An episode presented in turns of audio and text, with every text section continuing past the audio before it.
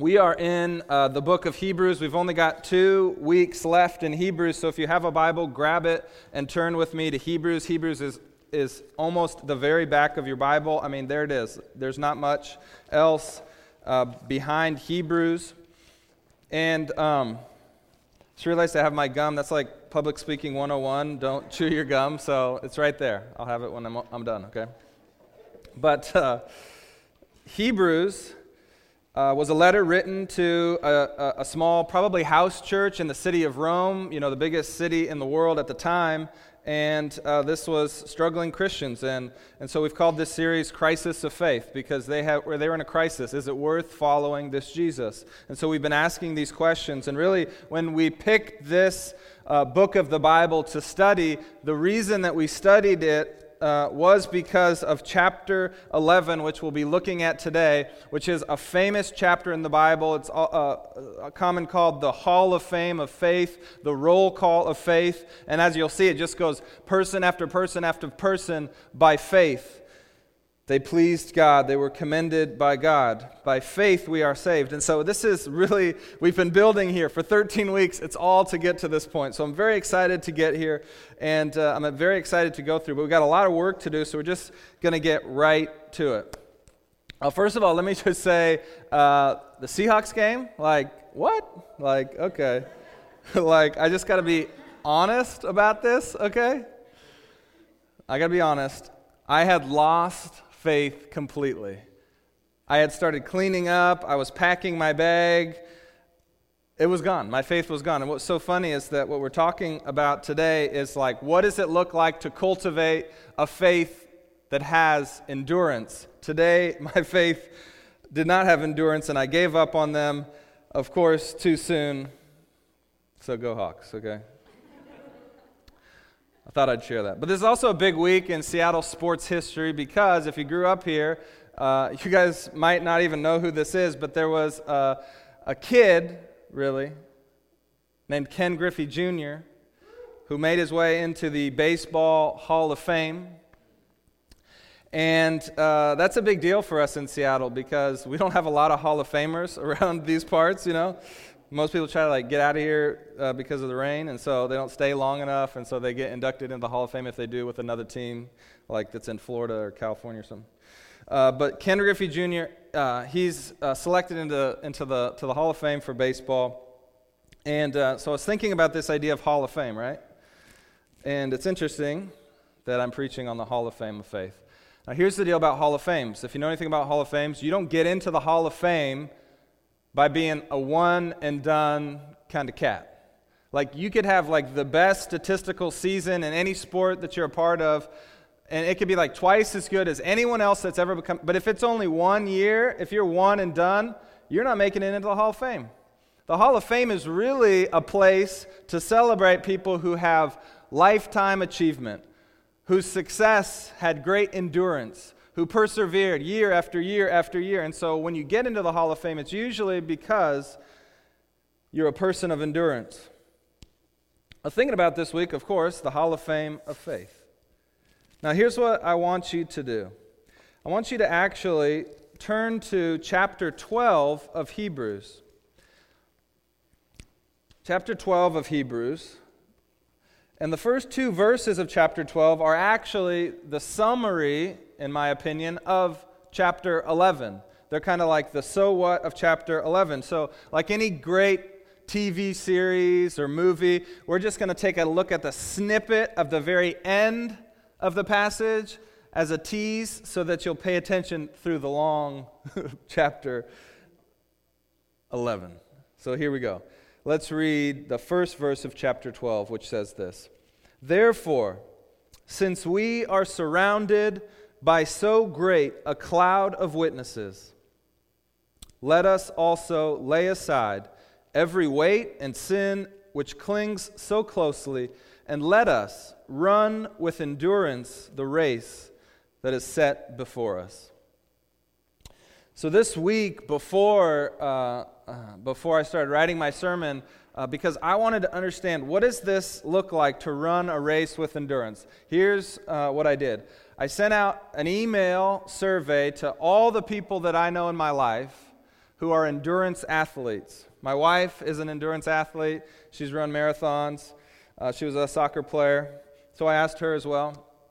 And uh, the reason I had to send out a survey is because I myself am not an endurance athlete at all. I mean, like, I'm so quick to give up. I'm like, man, my, my legs feel heavy. I mean, this idea of weight is so, uh, it makes sense to me. I'm like, yeah, this body's heavy. Why would I run? Man is, uh, technology is great. We have this automobile, the engine. I was like, use that. So I had to email people and I asked them, what's the secret? What's the special sauce to being a great endurance athlete? And um, I asked runners and I asked bikers and I asked triathletes. And uh, there was a lot of common threads, a lot of common themes. And some of them I'll talk about as we go through the sermon. But there's definitely, the one thing I'll say now is there's definitely a different way of thinking if you want to be a good endurance athlete. Now, I was, I was an okay athlete, but I, wouldn't call myself an endurance athlete. It's like a sprint athlete, you know? I'm like a dog. Like, I see a ball, I can get there pretty quick, but if I see a squirrel, I'm distracted. Endurance athletes have this focus, they have this intentionality, they have this ability to work through pain. And why do we need that? Why do we need that if we want to endure in a life of faith? Well, because the weight is heavy, expectations are heavy, failure is a real possibility. Our legs get heavy because we're out of shape. Our heart gets heavy because of sin. And here's the deal with sin like when I run, I'm always looking for a shortcut. I'm always looking for a way to get to the end without having to go through the trial. That's a great definition for sin. Trying to find a shortcut to the promises of God. How do we be great endurance athletes of faith? That's what I want to look at this week. And so, let's flip now to the beginning of chapter 11. Here we go. Right off the bat, we're going to get this great definition of faith. The writer of Hebrews says this Now, faith is the assurance of things hoped for, the conviction of things not seen. Faith is the assurance of things hoped for, the conviction of things not seen. Now, here's what's interesting. This word assurance, actually in the Greek, elsewhere in Hebrews, actually is translated substance. In Hebrews 1, the author talks about Jesus is of the same nature, the same substance as God the Father. And so the question in the debate among scholars is, well, what is he talking? Is he talking about assurance? And assurance is much, uh, much more this idea. It's a subjective idea, or is it substance, which is much more of an objective idea? So what is it?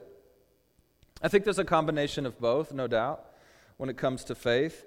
But actually, I think here, I like the King James translation, which reads like this Now, faith is the substance of things hoped for the evidence of things not seen. And the reason I think uh, there's something more than just the subjective view here and an objective view is because faith is actually a thing that has weight in our lives. It actually means something, it actually moves something, right? And so, what you see here when he's talking about faith, that faith is the assurance of things hoped for, things what? In the future, but it's the conviction of things not seen. And so as we go through, what we'll see is faith for people always actually moves them to action. And so there's this time element. Though it's a future thing that's hoped for, the faith in that future thing has very present reality for the person, very present weight, very present propulsion to get them going and keep them going in the right direction. So uh, one scholar, F.F. F. Bruce, says this, and we'll see as we go into verse 2. He's talking, uh, he's going to go into this roll call, this hall of fame of Old Testament saints. So F.F. Bruce says this For the Old Testament saints, faith consisted of simply taking God at His word and directing their lives accordingly, so that things yet future, as far as their experience went, were thus present to faith. See what's going on? Things that were future, as far as their experience went, were present to their faith. It's this crazy idea. F.F. Uh, Bruce goes on to say this. I think this is good. Things outwardly unseen, unseen, were visible to the inward eye. That's the eye of faith. So, faith is this objective thing, this objective ability that we have when we're given the gift of faith by God. And we see that elsewhere in Scripture. Faith is actually a gift given by God, not something that we conjure up on our own, but He gives us this gift to be able to apprehend things that are not visible to the normal eye. They're future, yet they're present in their effect. It's very important to understand this part of faith. And uh, again and again and again, what you see in the New Testament is that faith is what saves, not your actions, but faith. But then you also see that faith always leads to actions. James chapter 2.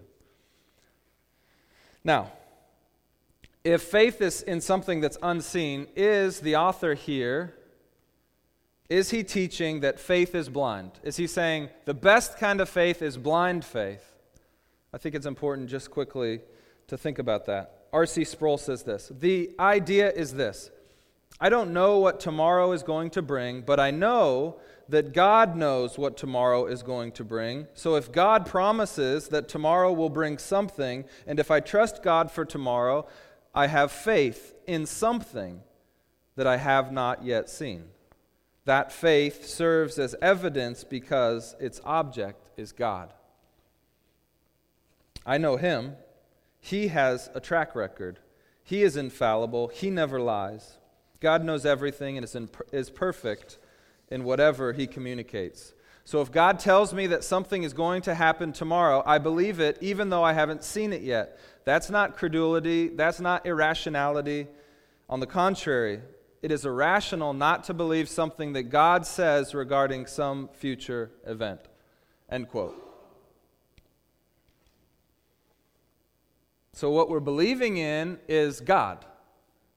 What we're believing in is God. God is tangible.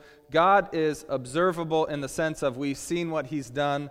Historically, He has a track record. We can consider the events associated with God, we can consider His Word. And this is what we ground our hope in. This is why our faith has substance. Is this making sense? So I think it's important to say, in a sense, faith in God is blind. We don't see God, but it's not irrational. In fact, it's very rational, it's very measured, it's very objective because we're believing in a God who we know and is worthy of our trust. So R.C. Sproul also says this faith is scripture in scriptural terms is not believing in God. This is, this is key. Is not believing in God, but believing God and living according to his word. Does that make sense? Okay. I think this is very, very important. Now, we also know that time and time again, and we talked about this uh, right before Christmas, that visible evidence, physical evidence, eyewitness testimony, that's a huge part of what it means to be a Christian. And so the Bible never teaches we should just close our eyes, or if somebody brings us tangible, visible, physical evidence, we should shut it because it's better to have blind faith. Really important to understand that's, that's not what's going on here. So let's look at uh, verse 2.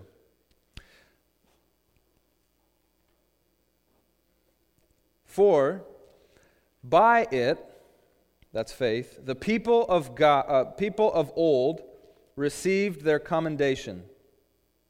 The people of old received their commendation. Here's what it's saying. Jump down to verse 6 as well. And without faith, it is what? Impossible to please Him. Impossible to please God. So, this idea of receiving your commendation from God and pleasing God, it's all not because of your actions, it's because of your faith. And as I thought about this week, I thought, man, this is so true for us as well as human beings, right? Like in my marriage, when I ask Allie to do some action, it's not as pleasing to me just if she does what I ask her to do, if the whole way she's distrusting me, she doesn't have faith in me, she's doing it begrudgingly. Because what? Because I realize that she doesn't have faith in me. So it's not pleasing even if she does the thing. And I know for a fact that when I do something that she wants me to do, but I do it kicking and screaming the whole way, it's not pleasing to her because it tells her that I don't trust her, that I don't trust her discretion and her wisdom, that I don't have faith in her.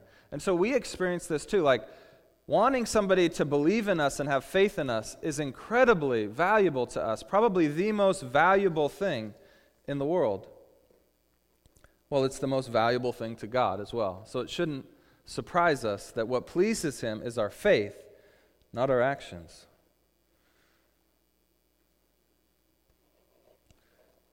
Okay. Now, what happens? So we got verse 1, verse 2. This is what faith is, and God loves faith. We're saved by faith. It pleases Him. Then what we'll see is we enter into this long string of examples, examples of faith. And the first one is kind of this abstract example of why trusting God at His Word is valuable. So look at it with me. Verse 3. This is the first by faith, and you'll, in, in this term you'll hear it again and again. By faith, we understand that the universe was created by the Word of God so that what is seen was not made out of that, or uh, out of things that are visible. What is, what is he saying here? By faith, we understand that the universe was created by the Word of God. Here's what's going on.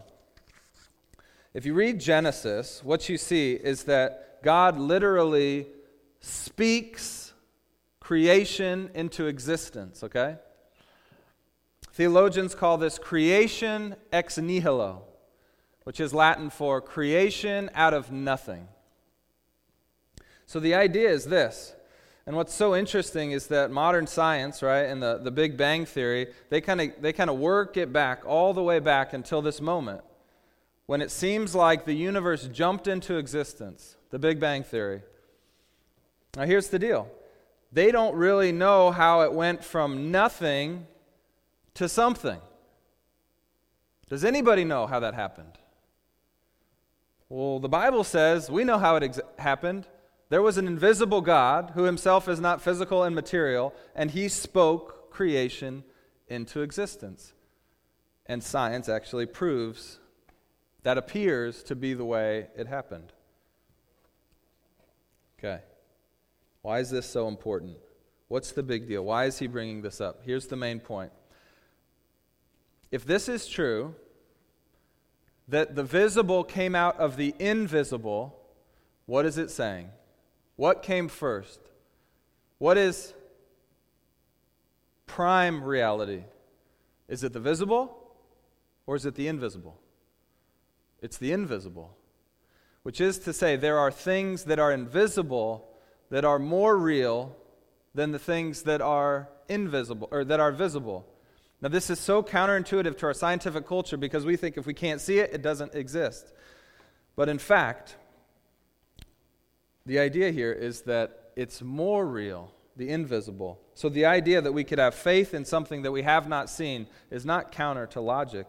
In fact, it makes sense that there's a thing that can be tapped into the invisible realities and promises of God that are real in a way that only makes them real because God's promised them. Okay? Hopefully that's clear, at least more clear than mud. Here we go. So now we go into this long string, and he's starting right from the beginning of the Bible, and it says this, verse 4 By faith, Abel offered to God a more acceptable sacrifice than Cain, through which he was commended as righteous, God commending him by accepting his gifts.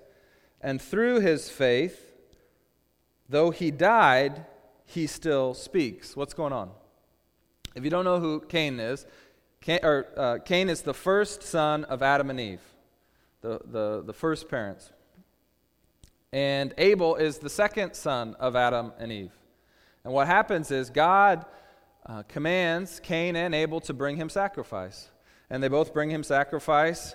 And what happens is God accepts and is pleased by Abel's sacrifice, and he's not pleased by Cain's sacrifice. And it's a little bit of a confusing account, but here's the basic idea, and Hebrews helps us understand. Abel brought his sacrifice in faith, his heart was right. Cain brought his sacrifice not in faith, his heart was wrong. He was just acting not out of faith. And so it was not pleasing to God. And it says here that though Abel died, because here's how the story goes Cain doesn't like it that his little brother pleased God, and he didn't. And so he goes and he murders his brother. So though Cain dies, he still speaks. Well, it seems like Abel his lineage doesn't continue on because he's died. Cain's does. Didn't Cain win in the end? No, because there are invisible realities and promises that we don't know about. And it says right here, he still speaks because of his faith. So faith transcends even murder, even a shortened life. Faith transcends it. Okay, let's keep going. By faith, Enoch was taken up so that he would not see death. And he was not found because God had taken him. Now, here's this is like Bible 101. Okay, you may have never heard of Enoch. Enoch's this dude, there's this lineage from uh, Seth, who was the next son born to Adam and Eve, and it goes through and it, it says uh, Cain's descendants were not righteous and, and Seth's were, and it goes back and forth, back and forth. And then you come to this guy named Enoch, and we don't know a ton about him, but it says that God took him up. He did not see death, which means he was literally like translated from this life into life to come. He never experienced physical death, he was translated up into heaven, into the presence of God. Now look at what it says. Now, before he was taken, he was commended as having pleased God. How? By his faith, it says, and without faith, it is impossible to please him. For whoever would draw near to God must believe that he exists and that he rewards those who seek him. Enoch was a guy who believed God exists. In fact, probably that what was happening is Enoch was walking around because it said Enoch walked with God. He was probably one of those cats that would walk down the street talking to God out loud, but nobody could see God, and people probably thought he was crazy. Now, it's kind of cute when a five year old talks to an invisible friend, but when a 65 year old does it, we wonder what's going on. But Enoch, walked with God, talked with God, and was taken up by God. And so, in the face of ridicule, it's Enoch's faith that transcends even death, even ridicule. Let's keep going. Verse 7 By faith, Noah, being warned by God concerning events as yet unseen, in reverent fear constructed an ark for the saving of his household. By this he condemned the world and became an heir of the righteousness that comes by faith. We all heard of Noah. It's pretty funny that we have like kids' pajamas with Noah and the ark on it because the story of Noah is kind of gruesome because a flood comes and kills all of humanity except Noah and his family and the animals that he brings on the ark. so I don't know if that's funny to you, but it's like you're putting your kids down to a bedtime and you're like, oh, Noah, yes, he was the only one that made it through the flood. I mean, that's a tough conversation. How do you tell that story? But it's so cute because there's so many animals and we love stories with animals. Don't we? Okay. Now here's the deal. You got to think of Noah here. He's obviously he's in the hall of fame of faith. Why? Because this dude was told by God, God, God gave him a word and said, I want you to build this boat. And I want you to build this boat uh, 500 times larger than you need to fit your family. And so imagine Noah in the middle of the desert, um, hundreds and hundreds of miles from the nearest ocean, building a boat 500 times too big for his family. Imagine what everybody around him was thinking about Noah. He said, God told me to build this boat, and people are just laughing at him. But Noah proved to be righteous by faith. Faith in the promises of God. Could you imagine the years as they went by and Noah was building this boat? Are you sure, God? Did, did I hear you wrong? You heard me right, Noah. Keep building. And then the rain came. Noah transcended the laughter, the ridicule himself of his peers, and had faith to trust in God's promise, and so saved his family and saved mankind. That's powerful faith. Now, verse 8. By faith, Abraham obeyed when he was called to go from this, uh, go out to a place that he was to receive as an inheritance. And he went out, not knowing where he was going. By faith, he went to live in the land of promise, as, a, uh, as in a foreign land, living in tents with Isaac and Jacob, heirs with him of the same promise. For he was looking forward to the city that has foundations, whose designer and builder is God. And this is the story of Abraham. Abraham's this guy that God comes to, and he says, I want you to leave your family. I want you to leave all the comfort of your home, and I want you to go to this place. And he says, Where's the place? He says, I'll tell you when you get there. And he just starts walking, and he's walking through the desert, and he's going by faith. And he's living in tents. And God's promised. And it says he was looking forward to a city that has foundations. But you know what?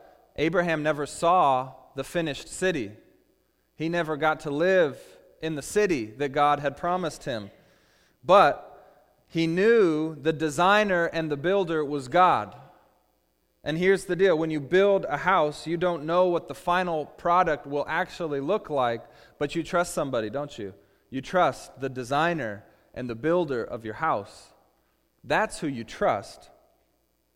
So if you don't trust the designer and the builder of the house, it doesn't matter how much faith you have if that builder is a bad builder. But, uh, but Abraham knew God would build.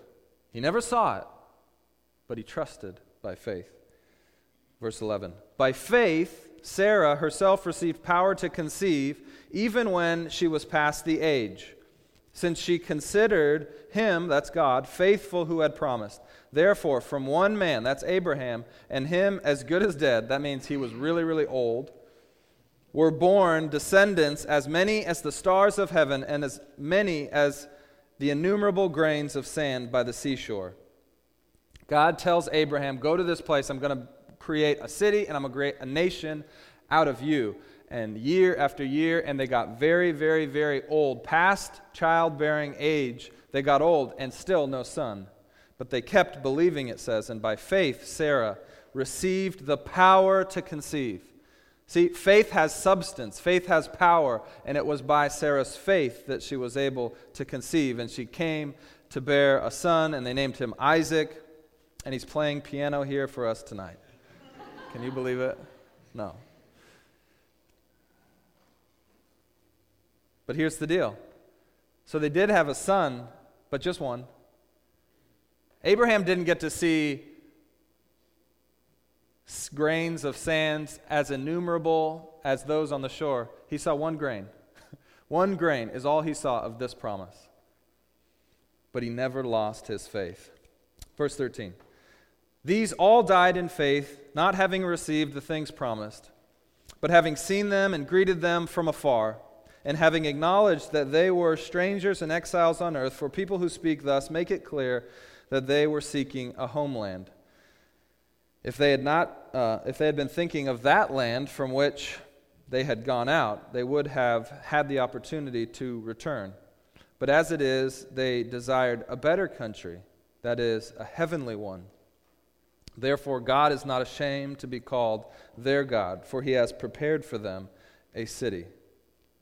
Here's what they're saying Abraham never saw these promises.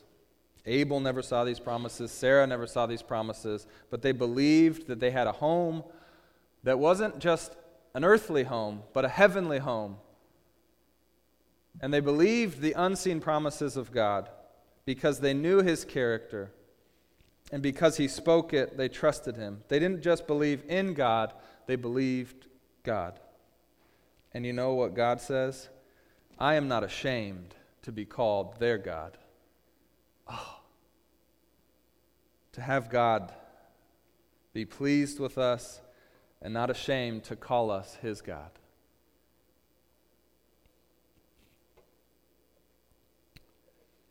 Verse 17. We've got a lot to go, a lot of by faiths. by faith, Abraham, when he was tested, offered up Isaac his son. And he who had received the promises was in, in the act of offering up his son, of whom it was said, Through Isaac shall your offspring be named. He considered, look at this, he considered that God was able even to raise him Isaac from the dead, from which, figuratively speaking, he did receive him back. Here's how the story goes He waits and waits and waits, decades and decades, for this promise of a son and a great nation to come. And you know what happens after he gets the son? God says, I want you to take him up to a mountain and I want you to sacrifice him to me. I want you to slay your son. I want you to spill his blood to prove to me that you love me. What? Yes. Go to the mountain. And you know what Abraham did? By faith, he went to the mountain. And this is so interesting here. The reason that he was able to, and it got to the point where his son is tied down on the rock, and he has the knife up, and he's about to strike down his son, his only son. And God says, Stop. And he gives him a ram. Sacrifice that instead. I know that you love me. Now, what's so crazy about this story, it isn't that Isaac or that, that Abraham was willing to give up his son. It was that he had so much faith in God that he knew if he killed his son, God had the power to raise him back from the dead. That's crazy. Do you have that much faith? I don't think I do. Now, we'll see as we get to the end of this passage how important that is to understand that that believing God could even raise someone from the dead, how important that is in the story of Jesus. Okay, moving along. Here we go. It's like a survey course. Verse, what are we at? Verse 20. By faith, Isaac invoked future blessings on his son, Jacob and Esau. By faith, Jacob, when dying, blessed each of the sons of Joseph, bowing in worship over the head of his staff. By faith, Joseph, at the end of his life, made mention of the exodus of the Israelites and gave them directions concerning his bones. These are all unseen realities to them, but they had faith in them. Verse 23 By faith, Moses when he was born, was hidden for three months by his parents because they saw that the child was beautiful, and they were not afraid of the king's edict. Moses was a Jew, and Pharaoh had said, Kill all the newborns because he'd heard a prophecy. And so Moses' parents didn't, and they floated him down the river, and he was found by Pharaoh's daughter, and he ends up being raised in the palace, and he becomes one of the most powerful people in Egypt, the biggest superpower in the world at the time. And look what it says about Moses. He had everything. By faith, Moses, when he, when he was grown up, look at this, refused to be called the son of Pharaoh's daughter, choosing rather to be mistreated with the people of God than to enjoy the fleeting pleasures of sin. He considered the reproach of Christ greater wealth than the treasures of Egypt, for he was looking to the reward, the better reward. By faith, he left Egypt, not being afraid of the anger of the king, for he endured as seeing him who is invisible. By faith, he kept the Passover and sprinkled the blood so that the destroyer of the firstborn might not touch them. So, the whole story of Moses, he has everything. He could live out his life in complete and utter pleasure and comfort, and he chooses rather to go be with a despised slave nation of Israel, living under the hand and the rule of Pharaoh. And then he leaves, and then God calls him back. He says, Moses, I'm using you to free my people. And Moses leads the Exodus. This is where we get the Passover. All the time, God saying, Moses, do this, and he believed him at his word, and he did it. Verse 29. By faith, the people crossed the Red Sea as on dry land, but the Egyptians, when they attempted to do the same, were drowned. By faith, the walls of Jericho fell down after they encircled it for seven days. By faith, Rahab the prostitute did not perish with those who were dis- disobedient because she had been given a friendly welcome to the spies, the spies of Israel. So many stories here, can't tell them all. Verse 32 And when, uh, and what more shall I say? For time would fail me to tell of Gideon and Barak and Samson and Jephthah and David and Samuel and the prophets who through faith conquered kingdoms, enforced justice, obtained promises, stopped the mouths of lions, quenched the uh, power of fire, escaped the edge of the sword, were made strong out of weakness, became mighty in war, put foreign armies to flight. Oh, Again and again and again. What he's saying is everything that happens in the Old Testament, every time you see God show up, every time you see something commendable, something that pleases God, something that moves the mission forward, it's always because of their faith. Not because of their skill, not because of their intellect, not because of their action, but because of their faith. It's always been about faith. From the beginning, Every single person of God who was saved was saved by faith, even before Christ came, because the promises of God had already been established. Christ would come, saved through Christ by faith. Oh, this is a true, true gospel message over and over again. Now, look at verse 35. He begins to talk now about his contemporaries, those in the church after, after Jesus died and rose again. He says this Don't you know that women received back their dead by resurrection? Some were tortured, refusing to accept release so that they might rise again to a better life, others suffering mocking and flogging, and even chains of imprisonment. And they were stoned, and they were sawn in two. They were killed with the sword, and they went in skins of sheep and goats, destitute, afflicted, mistreated of whom the world was not worthy, wandering about in the deserts and mountains and in dens and caves of the earth. Why? Hiding because of their faith in Jesus. So too, those in the age of the church have lost lives. Even those today continue to lose their life because of their faith in Jesus, because they won't renounce his name, because they won't say, Jesus is not the Savior. Verse 39. And all these who commended through, uh, through, uh, sorry, and all these, though commended through their faith, did not receive what was promised, since God had provided something better for us, that apart from us, they should not be made perfect. This is the verse that I wrestled with all week. What does it mean to be made perfect? Through not receiving the promises of God. Here's the big idea. When you read this chapter, don't think of faith this way, because this is not faith. Faith is not receiving a promise of God and giving God the credit. Now, we should do that, but that's not faith. Faith is not receiving the promises of God and still believing that He'll bring them. That's faith, and that's what the Hall of Fame is all about. That people were doing this over and over again, year after year, trusting God at His word, even though they never received. Even when they died, they had not received the promises. And why had they not received the promises? There's two reasons. On Friday, as I, as I was struggling through this, um, I had sent out my survey, and then my brother in law, Patrick, Patrick was uh, the husband of my sister Kim, who passed away in 2007. Patrick has been a competitive cyclist for many, uh, many years, and so I put him on my survey. What does it mean to be um, an endurance athlete? And uh, what he said kind of stuck with me. He talked about it this way. He said, Every competitive endurance athlete I know is a little bit crazy. When it comes down to this, the ability to focus on the pain, the pain at hand, and to be able to deal with it. So you actually start to enjoy putting yourself through the pain. Why? Not for pain's sake, but because the benefit is so great, both physically and emotionally. And so he talked about when he would ride the longer and longer he'd be able to work through the troubles of his life, physically, emotionally. And he's been through a lot.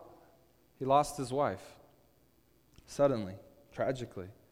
And so I believe him when he says he's able to focus on the pain. And there's something on the other side of it that's greater that he wouldn't be able to experience without it. I think the first reason how uh, the first way that we learn to be endurance athletes of faith is by learning not to avoid the pain or pretend the pain doesn't exist or put it out, but to see the pain and know that on the other side of the struggle, of the pain, of the waiting, of the perseverance, is something that's better, is being made perfect as you wait, as the saints of old, as the Hall of Fame of saints as they waited, as they saw the pain for what it was, but yet kept going. There's something on the other side. So we see that with Abraham and Isaac and Joseph and Moses. They had lots of pain, lots of suffering, lots of waiting, lots of perseverance, lots of not yet fulfilled promises, even when they died. But they knew that there was some reason for it, that God is not just some evil dictator trying to inflict pain, but he had a reason for not yet fulfilling. And what is that reason? That's the other important thing to knowing how to become an endurance athlete. The reason is caught up in, the word, uh, in these words. Look at verse 40 again. Since God had provided something better for who? For us. For who? For us. That apart from us, they should not be made perfect, that the saints of old should not be made perfect apart from us. What does he mean here? This, this is it. This is the most amazing part of this passage. If you checked out, check right back in here. The reason that God waits and, and, and he makes the saints of old wait with all of these unfulfilled promises, the reason is us. The reason is us. God's plan of salvation included us, and so we must wait. God's plan of salvation included the Gentiles, not just the Jews, so he had to wait. God's plan of salvation included the Romans, it includes Norwegians, it includes the Chinese and Brazilians and Africans, it includes even Americans. And oh, yeah, Canadians too. I love Canada. But in order for Americans like us to be included, God had to be patient. God had to wait to fulfill his promises. And so too, the saints had to wait. You see that? God had to wait for Abraham to have his offspring, for his offspring to have offspring, to multiply and multiply until the perfect time presented itself in human history for him to come into human history through his son. And he waited till the moment was right because the moment had to be then, because he was always going to go to a Roman cross. And oh, yeah, there was something important about Rome. They made all these roads, they were the great road builders. And so the gospel came, Christ came at the right time so that it could go out to who? To the nations, including us. And it went out and it continues to go out. And Jesus died on the cross, making atonement for our sin. And then he sent out his message of forgiveness that anybody that trusts in Jesus, his death on the cross, and his resurrection, anyone has the chance to be redeemed restored relationship with God, forgiveness of sin, eternal life, and the new homeland. All because God was patient. All because the saints were patient. And they didn't ever demand God give them the promises now, but they said, God, we trust you at your word. We know that there's a reason you're asking us to wait. That's why they're in the Hall of Fame. Does that make sense? It's because of us that God waits patiently to come again. Because when He comes again, the chance is gone. When He comes again, He's coming for perfect judgment. He's coming to judge the injustice of the world, He's coming to judge sin, but He waits because He wants us to be involved. If He hadn't waited, we would not be included in His kingdom. And I believe tonight that there's probably somebody in this room who, if God hadn't waited, if He had come tomorrow, that tonight they would never have heard the gospel of Jesus Christ and they never would have given their life to Him. So thank you for waiting. And if you call yourself a follower of Jesus, persevere endure, long suffer, because there's somebody that God is trying to reach, probably somebody that you know, and you say, Thank you, God, for waiting to fulfill all your promises. I'm okay. I can handle it. I can push forward. I can see the pain. I can go through it because I trust you that someday you will come back. You will fulfill your promises. Oh, God, that I would be in the hall of fame of faith because I endured well. I'm not there yet. We're not there as a church. Are we going to be a one and done church, one year of faithfulness? Or are we going to go year after year waiting and pushing in in the suffering of what it means to be the church in a city like Seattle? Are we going to give in? Are we going to step back? Are we going to let the culture take over? Or are we going to step in and stay in the torrent? Are we going to fight back, knowing that it's going to hurt, knowing that the pain is real? Oh, that we wouldn't be one and done, that we'd have a Hall of Fame career as a church. Oh, there's better promises, you guys. There's better promises than comfort. There's better promises than being in the royal family. There's better promises, and God wants to bring them to you. He wants to bring them to us, but we must endure. Okay, here's my application. If you're like me, you're probably struggling to have faith in the unseen promises of God. You're probably confused. You're probably frustrated. Why is God not fulfilling the promises He has given me?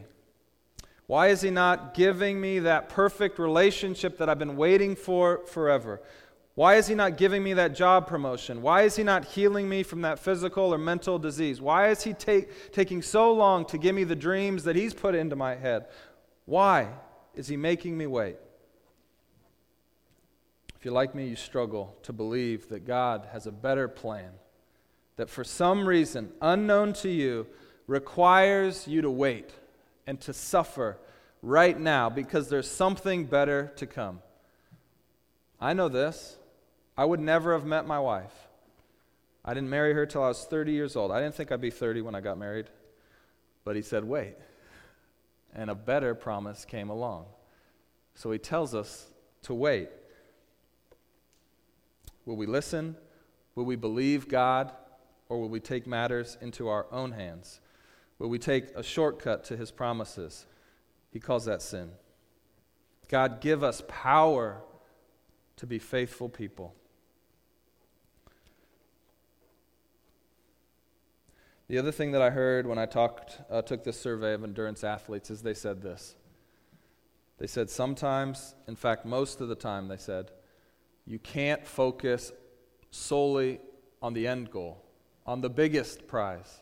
You have to create small milestones along the way, and you push for them, and then you pick another one, and you push for that, and then you pick another one, and you push for that. In fact, my wife said she actually looks at her feet and she thinks of every step as a milestone and she can run 26 miles. I can only run one.